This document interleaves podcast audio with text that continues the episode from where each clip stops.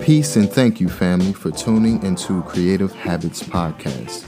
I'm your host, Philip Anthony. And I'm your co host, Indigo. We're based in Washington, D.C., with leading discussions on topics surrounding pop culture, business, lifestyle, and art, with an occasional guest appearance within the creative and entrepreneurial industry.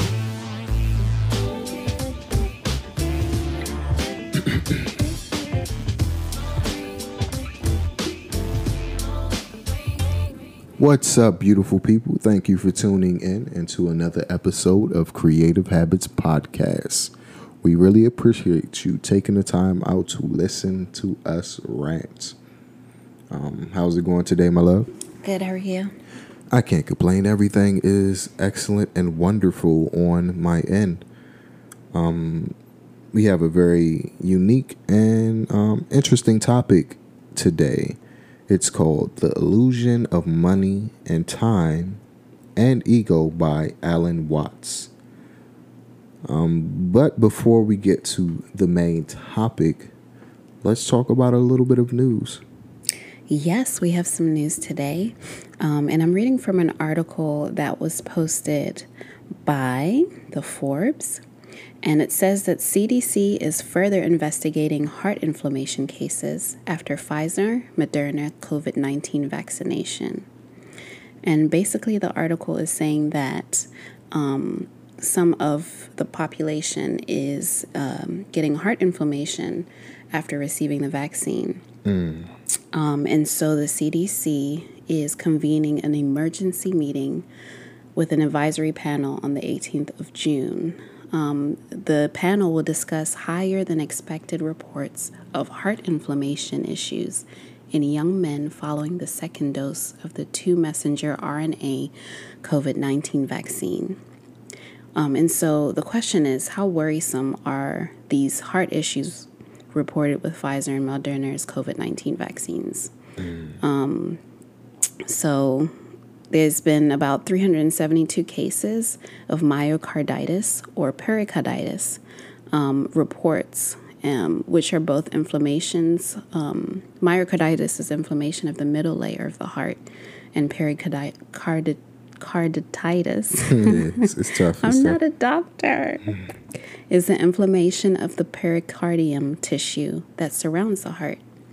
Um, and so that was being reported by young men Mm. Um, and so, yeah, they're trying to figure out what's going on with that. So, was it just in young men or older men, middle aged men? Like, um, so far they said young men, women? and I think when they're saying young men, it's I'm assuming because children 12 and under have not received the vaccine. Right. That will probably be a demographic of 16 and between 16 and 30. Oh, jeez, Louise, jeez, that's that's troubling. That's troubling. They have uh, created the vaccine extremely quickly, um, and it usually takes a, a few years to a, a, couple of a couple of months to a few years to like develop a, a an effective vaccine. Hmm. And that even if then after that people still might have like side effects from like regular vaccines that we take like flu shots and hmm. measles and all that other stuff. Hmm. Yeah, I can agree with you, um, but I feel like everything surrounding COVID and it being so new but so deadly, it's almost as if you have to play Russian roulette and making a decision as to whether or not you want to be vaccinated mm. or not vaccinated. Yeah. So that's just tough because, you know, travel restrictions, if you don't get vaccinated, people won't be able to like leave out of the country unless their vaccination laws um, in other countries are kind of relaxed. Definitely. Yeah. I also think, though, like, just as far as certain people's decisions about getting the vaccine is protecting people that are vulnerable to getting COVID in general. Mm. Um, and I know that's for some people, and other people have, you know, their reservations for receiving the vaccine because of, I guess, historical connotations of what vaccines have done, like, you know, the process of receiving a vaccine. Um, but yeah, I mean, everybody's points are valid, and yeah. I don't think anyone should be judged for their decisions.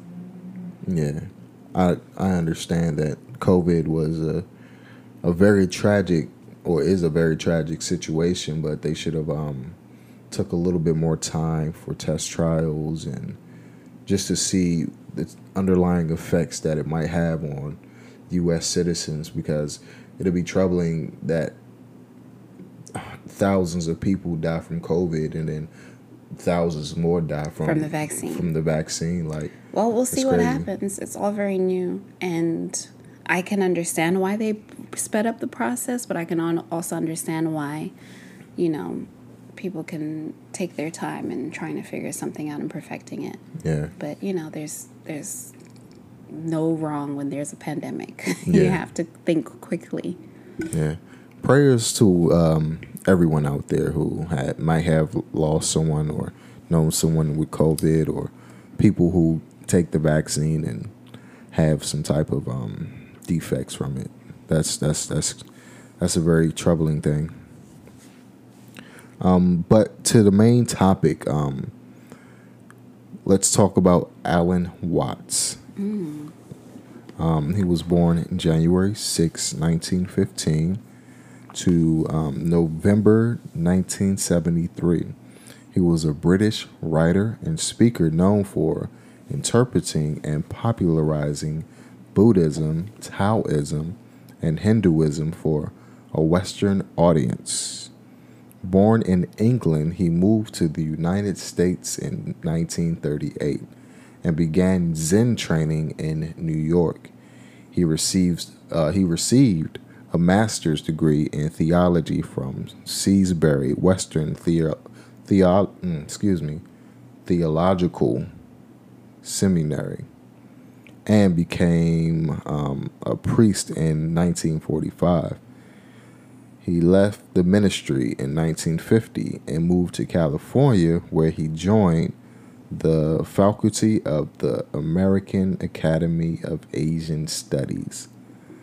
So basically, this guy has done a shit ton of research on religion and spirituality from Western point of views as well as Eastern point of views. Yeah. If you want to find ways for you to be more fully awake in your day to day existence, Alan is the guy for you. Yeah, he um, gained a following while working as a volunteer programmer at the KPFA radio station in Berkeley. He wrote more than 25 books and articles on religion and philosophy, introducing the emerging hippie culture to the way of Zen in 1957. Um, I'm not sure if he was like a cult leader or something, but um, I've listened to a few of his uh, lectures, and it was definitely intriguing, and um, a lot of the topics he was speaking on um, was around for thousands of years in these Eastern cultures, um, in China and India um, even in Africa, you know, just like basic life principles he spoke on and um, made pe- people realize that Eastern culture is a lot more advanced than what people often realize.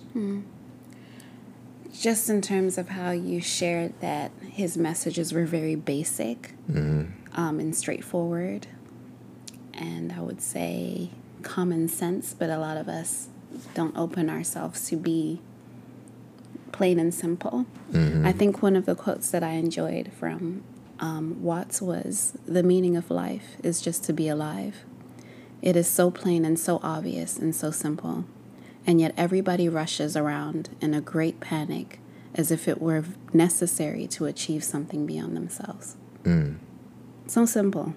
Yeah, that's it's basically saying people um people intend to make life harder than what it really is. Yeah. You know, we exist as human beings on this huge rock floating through the vastness of space. Like, even though it's really complex, it's really not.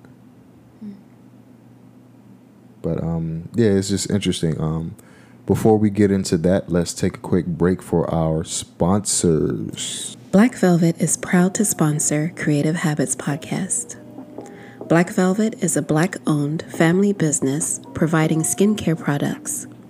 Handmade, intentional, and designed to nurture the skin and body. Lather in luxury with our signature Black Velvet Shea Butter. Our base is raw shea infused with essential oils and vitamins to revive and enhance your natural skin's glow. We offer unisex options and a grooming kit to ensure quick and essential groom for daily application for any occasion or season. Try our Beard Gang Kit collection, perfect for a man on the go with notes of barbershop orange and essential oils to protect and nurture your beard growth. Visit us on Etsy at Shop Black Velvet or follow us on Instagram by Black Velvet. Great, and we're back. So, um, I wanted to play a quick um, lecture. Well, it's not really quick; it's ten minutes, but it's very intriguing, and um, I wanted to get your thoughts on it as well as the audience. How does that sound? Perfect. Just give me one second here. Pardon me. I uh, have a sort of suggestion. And that is this that before we decide either to save the planet or to destroy it, we pause for a moment of silence. I don't mean that kind of grim silence which one observes when somebody says, uh, such and such a famous person has just died, and we'll observe a moment of silence in his honor. And everybody frowns and thinks very serious thoughts. That's not silence at all. I mean real silence in which we stop thinking and experience reality as reality is. Because after all, if I talk all the time, I can't hear what anyone else has to say. And if I think all the time, and by that I mean specifically, talking to yourself subvocally inside your skull. If I think all the time, I have nothing to think about except thoughts. And so I'm never in touch with the real world. Now, what is the real world? Some people have the theory that the real world is material or physical. I say it's made of kind of a stuff. Other people have the theory that the real world is spiritual or mental. But I want you to point out that both those theories of the world are concepts. They are constructions of words. And the real world is not an idea. It is not words. Reality is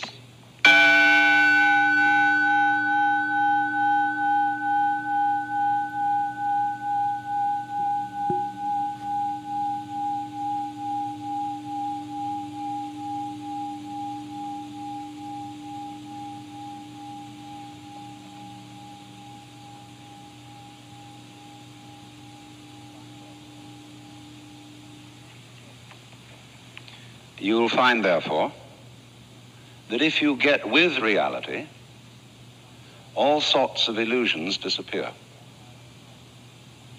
And I will mention several illusions that have not this kind of.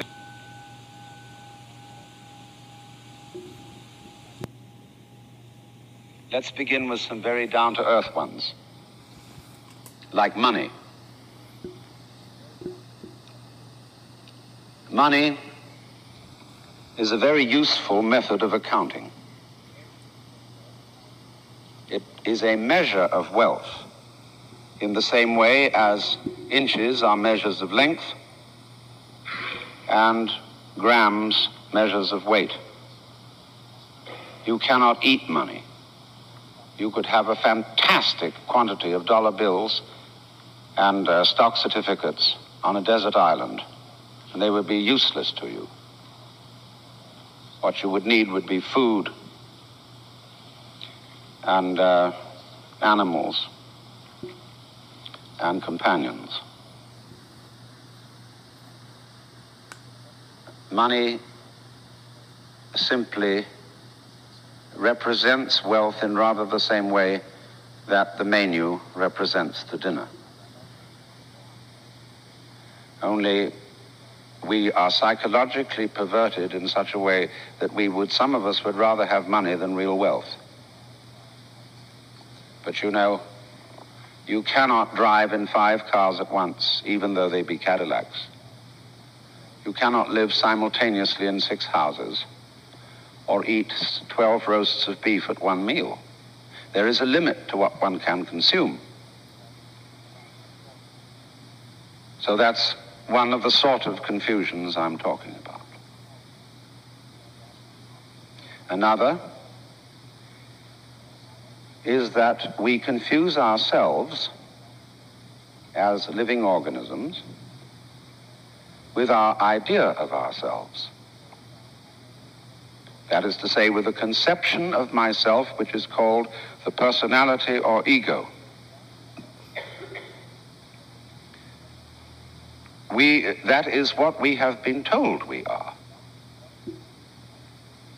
And it's an extremely crude and limited conception of oneself, of the actual unique living organism. And we get unhappy because we're thinking of ourselves in this way, because we think, well, gee, I'm going to die. I once talked to a woman who came to me and said she was afraid of death. And uh, we went into it in a long conversation. I said, What are you really afraid of? And she thought it over and thought it over, and he said, You know, what I'm going to be afraid of is what other people are going to say. They're going to say, Poor old Gert, she couldn't last it through. because you see, who you think you are is entirely dependent on who people have told you you are. You're not that. Then another thing that bothers, bothers us is time. Uh, most people nowadays say, I have no time. Of course you don't. Because you are not aware of the present. You know, the present is represented on your watch by a hairline that is as thin as possible as is consistent with visibility. And so everybody thinks the present is instead of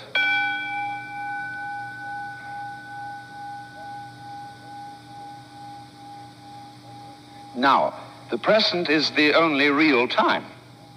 There is no past, and there isn't a future. And there never will be. We think ordinarily of the present as an infinitesimal point at which the future changes into the past. And we also do a terrible thing. We imagine ourselves to be results of the past. And we're always passing the buck over our shoulders, like uh, when God approached Adam in the Garden of Eden and said, Hast thou eaten of the fruit of the tree whereof I told thee thou shouldst not eat? And Adam said, This woman thou gavest me, she tempted me, and I did eat. And God looked at Eve and said, Hast thou eaten of the fruit of the tree whereof I told thee thou shouldst not eat? And she said, The serpent beguiled me, and I did eat. And God, out of the corner of his eye, looked at the serpent. The serpent said nothing.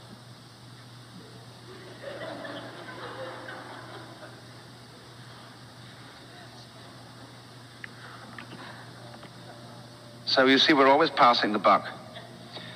And don't realize that the past is caused by the present. As the wake of a ship flows back from the prow. Now, the wake doesn't drive the ship any more than the tail wags the dog.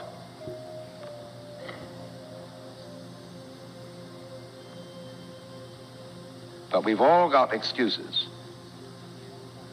Oh, my mother had a fit while she was carrying me in the womb uh, they didn't bring me up right. And then they go to the mother and say, how is it that you could have been so irresponsible with your children? And she says, well, it was my parents. It didn't bring me up right either. and so everybody passes the buck. But the truth of the matter is it all begins here.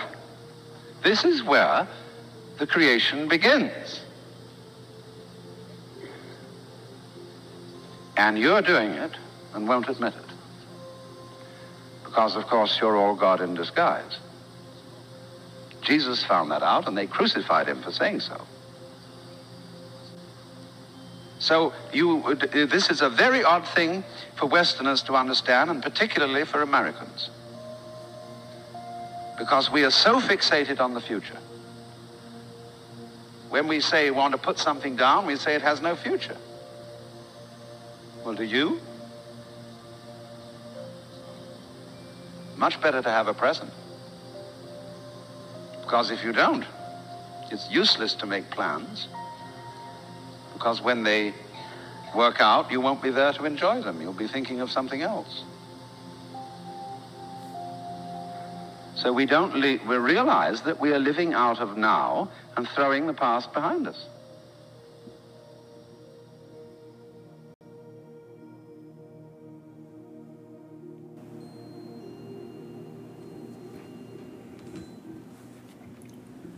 So, that was a lot to take in. What do you think about that? Well, he has a great sense of humor. Yeah, yeah, Um, he does a fine job of breaking through um, our narcissistic walls that many of us build around ourselves.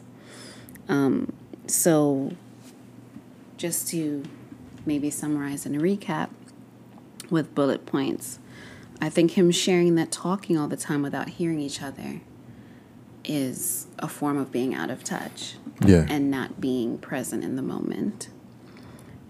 Another one would be thinking too much and being out of touch with the real world. So, mm-hmm. constantly overthinking, you're missing the opportunity of being present in the moment. yeah. Absolutely. Another one was money is a menu. Money is as a menu is to the course of meal. Mm. So, money isn't what's an, uh, the example of wealth. I would say that, you know, having a healthy family is being wealthy. Yeah, Having a job, you know, not necessarily the, the money that's coming in, but knowing that you have fulfilled your dream. I'm not talking about nine to five, I'm talking about your passion, like having Yeah. something that you're doing that you love is a form of wealth. Um, and yeah, I mean, that was a lot to take in, but that's the small bullet points that resonated with me. the main one that resonated with me was the past doesn't exist, neither does the future. Only the present exists. Mm-hmm. You know, people say that the past makes us who we are. In some extent, our experiences does it molds us, but holding on to that past is not us in this present time. Mm-hmm. You know, and the future doesn't really exist because we're living in present time now. Yeah. You know what I mean? And we're so caught up into thinking about the past or thinking about the future when we're not really sitting now in the present, mm-hmm. not being, being, mindful of what in is in front of you or what is Exactly. your current state. Exactly, mm-hmm. exactly. And that resonated with me. Like it, it struck a bell, Yeah. you know, and I think a lot of his teachings revolves around vibration and frequency. Mm-hmm. You know, every living thing has a vibration. The planet has a vibration.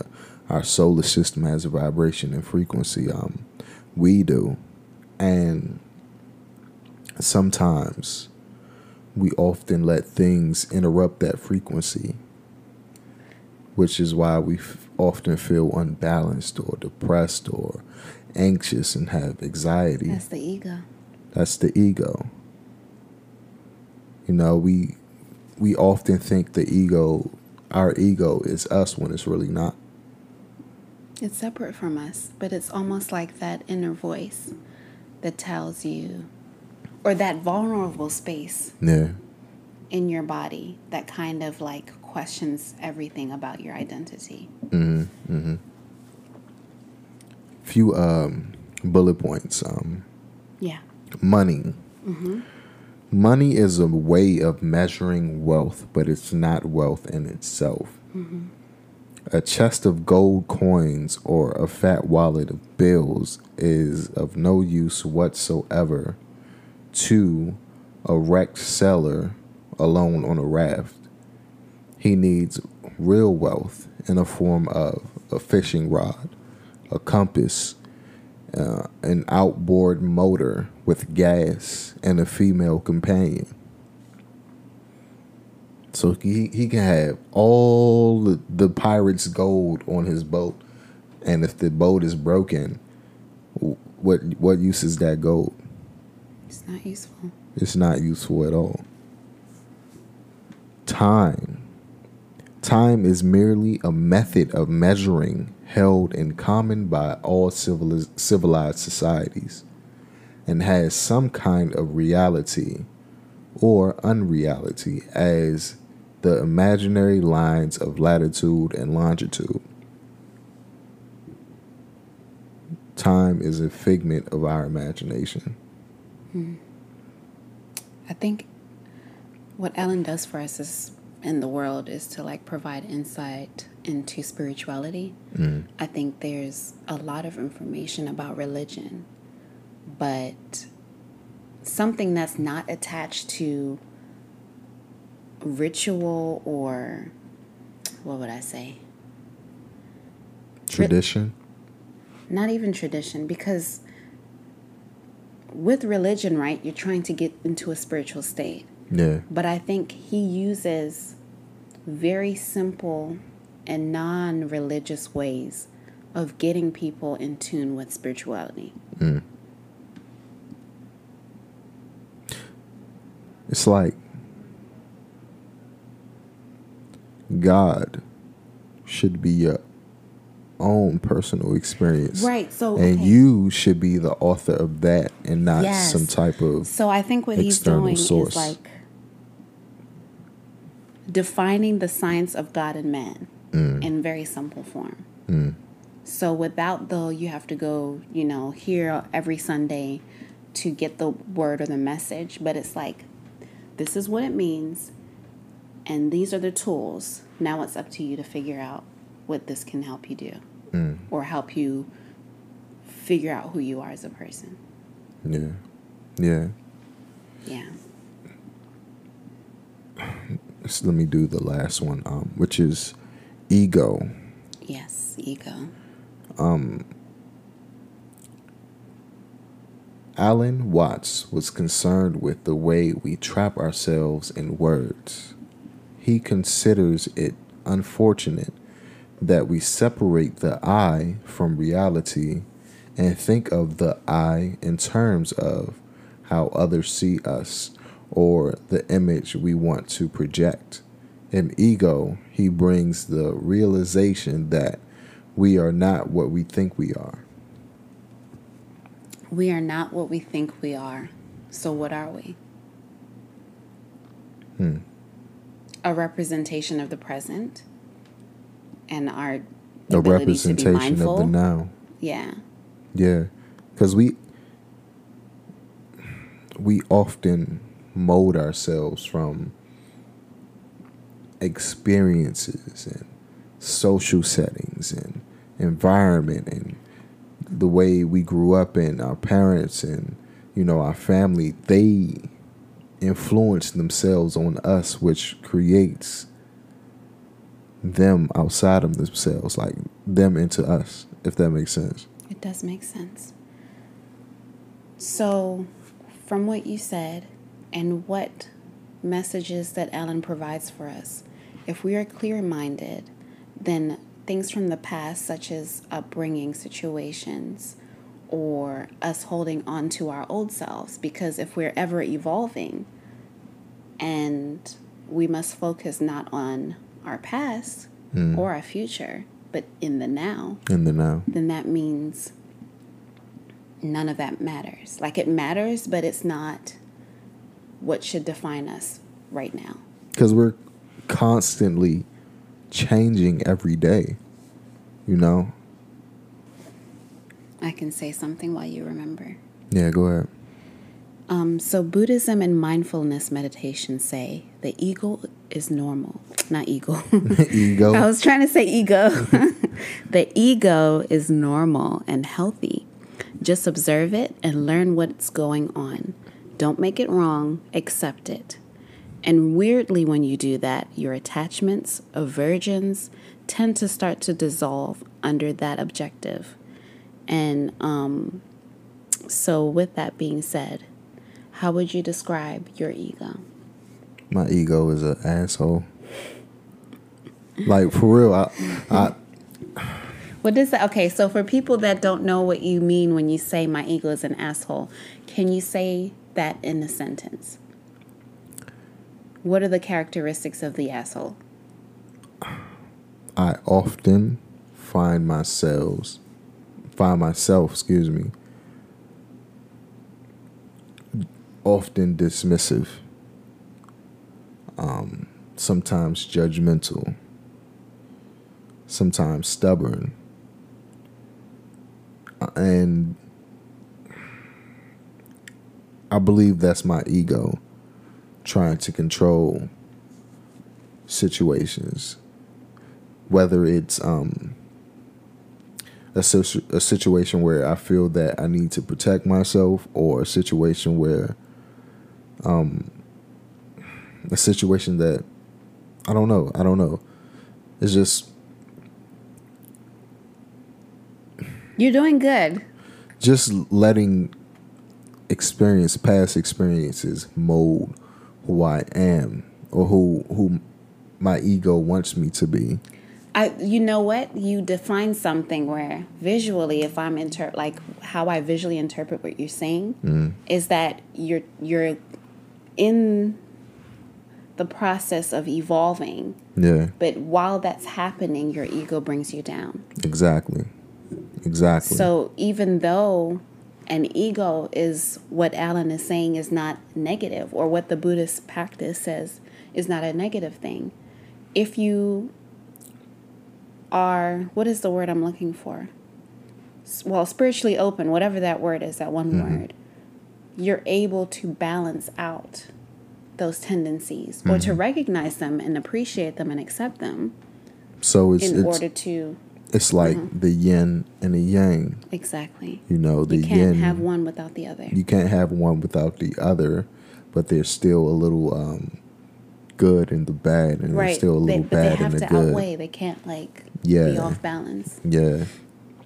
yeah um so i guess my ego is fragile uh timid fearful of uncertainties um i think i do have a little bit of stubbornness as well not a little bit a lot um so like the uncertainties of what life brings terrifies the hell out of me And, you know, just listening to Alan when he was explaining how you can't overthink or focus too much about the future because it hasn't even happened yet. Yeah.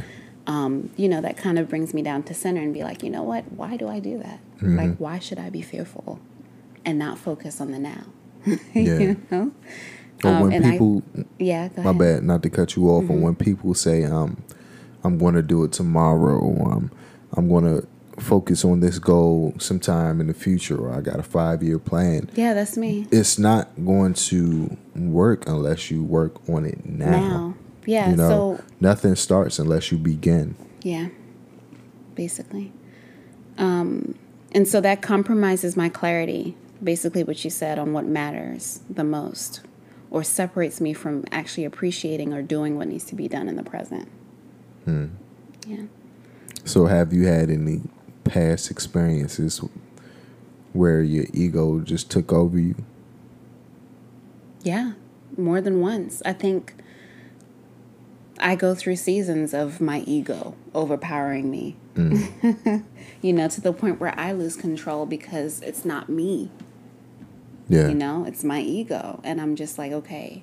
Then I feel guilty about being in that state and try to like overcome it. And it's difficult because if you're thinking of the past and the future and not focusing on the present, Mm. it hinders your ability to think critically. Mm.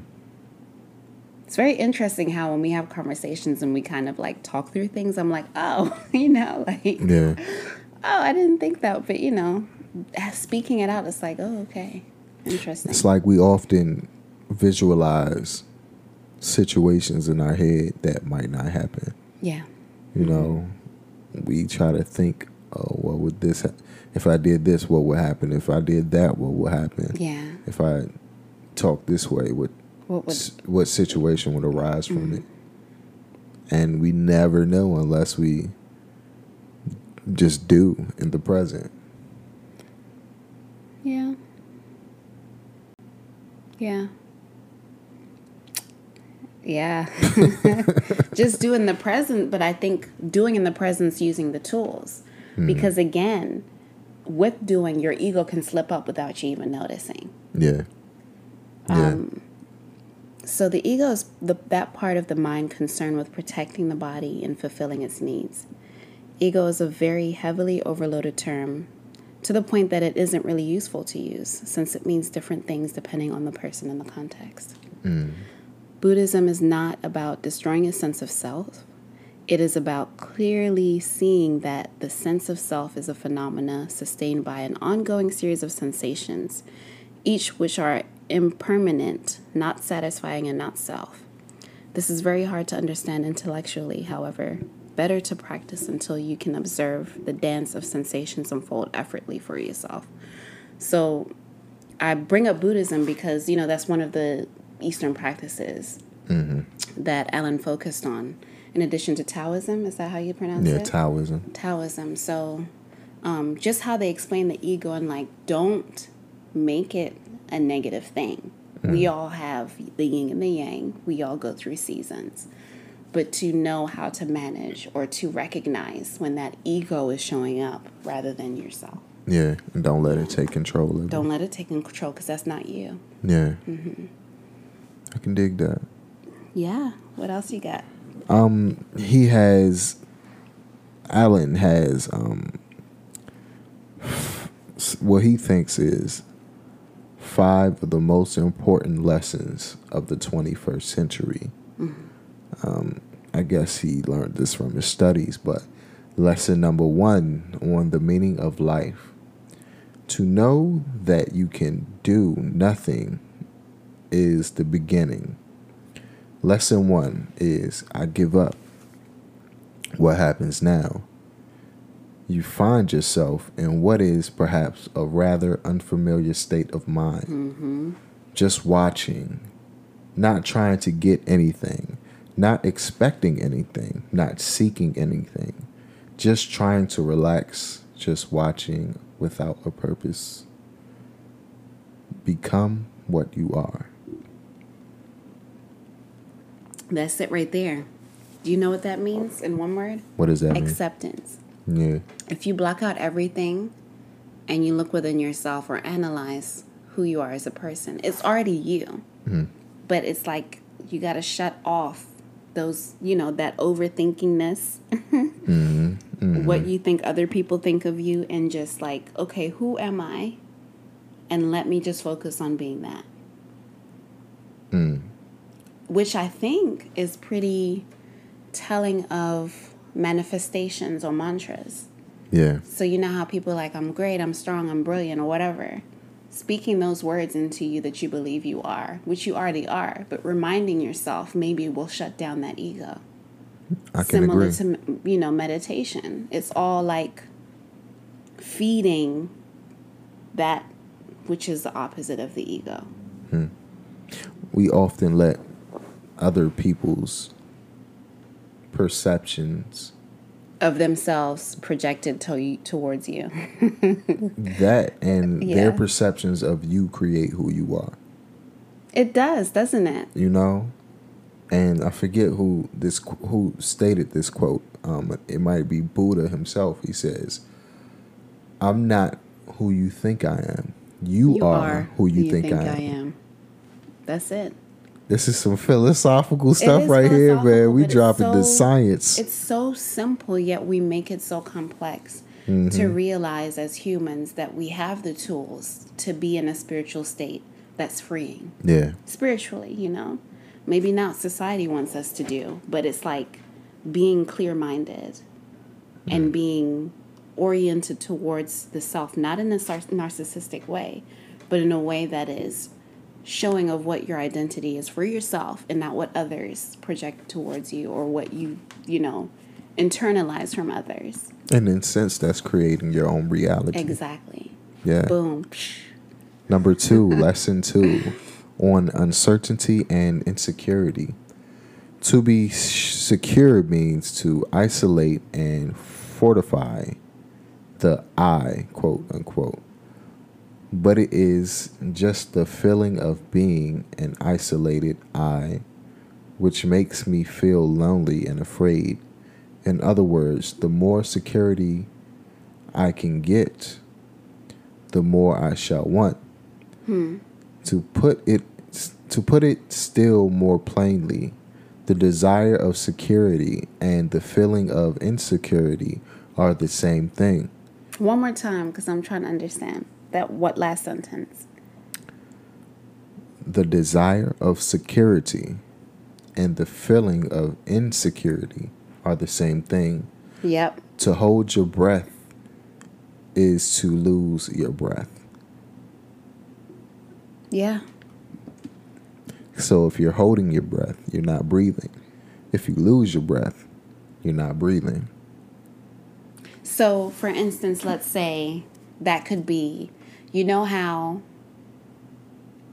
I'll use parenting for example. Mm-hmm. You know how traditionally when your parents are like, don't talk back or don't say anything or mm-hmm. whatever and like shuts you off. Just not having a say and then like, you know, maybe carrying that, you know, habit with you along. Yeah. So then in your adult life, you don't want to say anything to offend somebody. But then mm. when you withdraw from saying that information, it's hurting you just as much as if you what? It's hurting you as just as much as if I don't know if you said it or if you didn't say it. What I'm what what I what I got from it is that people often let me, let me stop saying people. We mm-hmm. often find s- safeness in security. Yeah.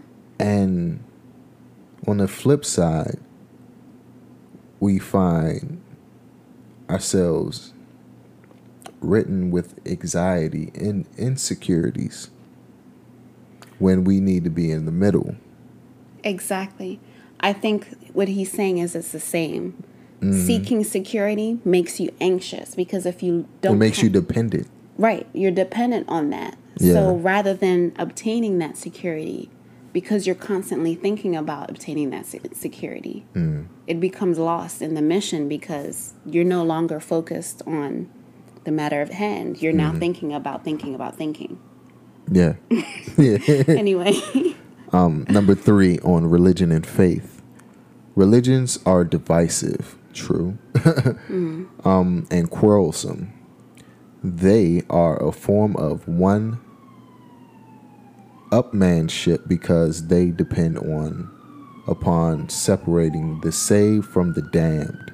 Excuse us, that's the um, ambulance from outside. Let me start over. Religions are divisive and quarrelsome. They are a form of upmanship because they depend on separating the saved from the damned. The true believers from the he- heretics. The in group from the out group. All beliefs, um, fervent hope. All belief is fervent hope, and thus a cover up for doubt and uncertainty. if we were all, in terms of people that associate with a religion or are spirit- spiritually connected, however you want to connect with God, or if you mm-hmm. don't believe in God, I think if we were all spiritually connected and in tune with ourselves in the way that Alan speaks of us doing, there wouldn't be quarrels about religions and the meanings behind everything mm-hmm. because everybody is has reached a spiritual awakening. And mm-hmm. nobody's better than anybody. Like we're on an equal equal plane At the core of most of these religions, that, that's what they preach. But once it becomes like organized and a lot, to be honest, a lot of it, the relig- the religion isn't divisive. Divisive is the people. yeah basically You know, it's it's just like racism. It's it's it's a false superiority complex. it's the egos It's the egos. My religion is better than yours. I'm in this religion, so I'm better than you. I'm going to heaven, you going to hell. When when you think about it, our spirit is it's kind of like woven. It's like our spirits are like drops of water out of the ocean. You take a drop of water outside of the ocean, it's just a drop of water. But once you put that drop, that same drop back into the ocean, it becomes the ocean. You know, we're all connected. We're just living different, different experiences, but we're all connected. that was a good uh, description or example rather Thank you. I just came up with it. brush your shoulders off Yeah. Um, lesson four. I got this after this one. This is that's that's it. Um, Taoism and nature. How does one bring oneself into accord with it, the Tao? If you try to accord with it, you will get away from it. For to imagine there is a you separate from life, which somehow has to accord with life, is to fall straight into the trap. If you try to find the Tao, you are at once presupposing a difference between yourself and the Tao.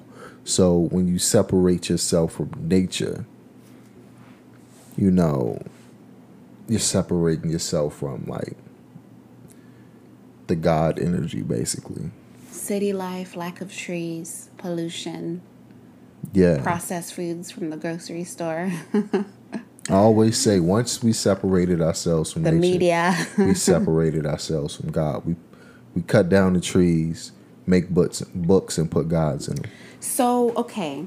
I know we were going to say we're going to do a podcast about spells and everything. So, what if there are spells that are being cast for us to be distracted hmm. from our our spiritual journey and our awakeness? Yeah. Because it's like, you know, we have so much things that we're dependent upon. We have to go to work.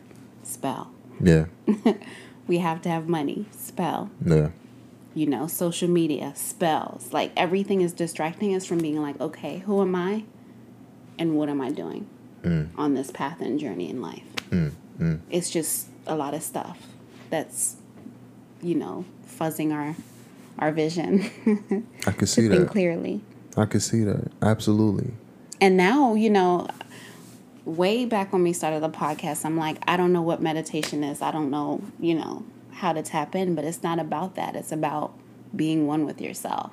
Hmm. And the moment you can shut everything off is the moment that you can listen. And it's weird because no one has to tell a lion how to be a lion. Mm-hmm. No one has to tell a tree how to be a tree.